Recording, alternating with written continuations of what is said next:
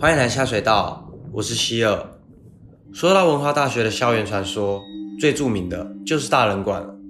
大人馆是一栋八卦式的中式建筑，当初会这样设计，不外乎就是为了正邪。因为大人馆的所在位置，据传是阴阳交界之处，但是在兴建时，并没有完全照着设计图施工，以至于要镇煞的八卦阵变成了逆八卦，反而成了聚集阴气的地方。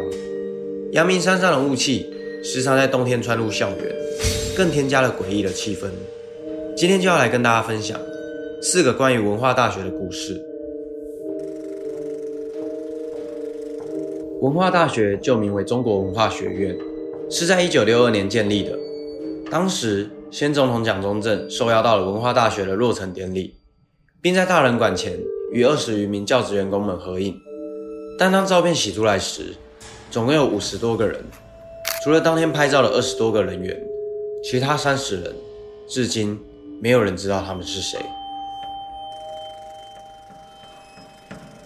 一栋没有大门的大楼，你一定会觉得非常奇怪。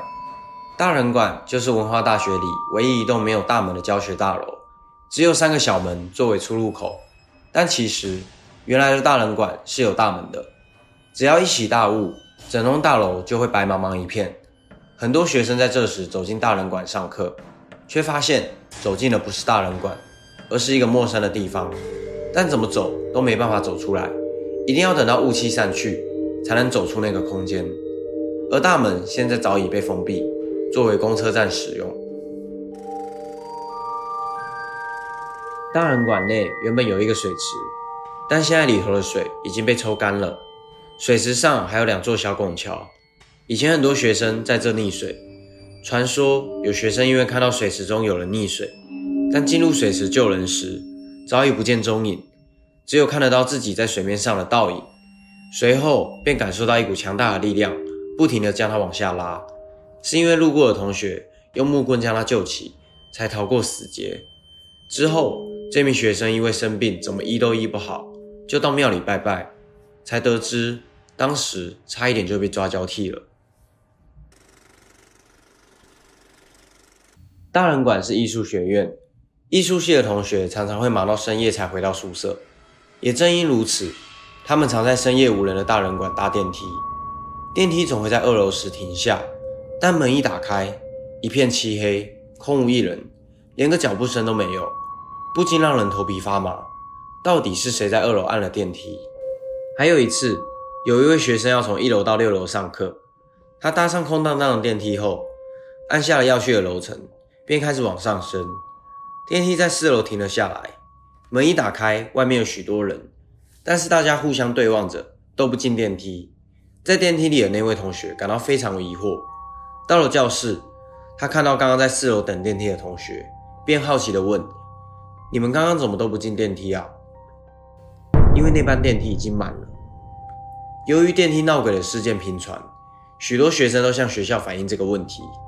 有一名警卫就在晚上独自搭这部电梯，想要证明这都是学生之间的谣言。随着电梯的上下运作都没发生什么异状后，便按下了一楼的按钮，准备离去。电梯的楼层开始下降，但到了一楼，电梯并没有停下来，而是继续往下。然而，大人馆并没有地下室。眼看着电梯不断下降，警卫开始慌张了，不断地按着开门的按钮。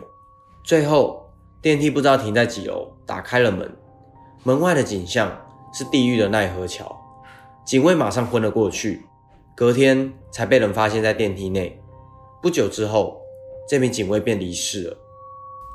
文化大学可以说是全台湾传说故事最多的学校，就算不是文化大学的人，也会听过一两个故事。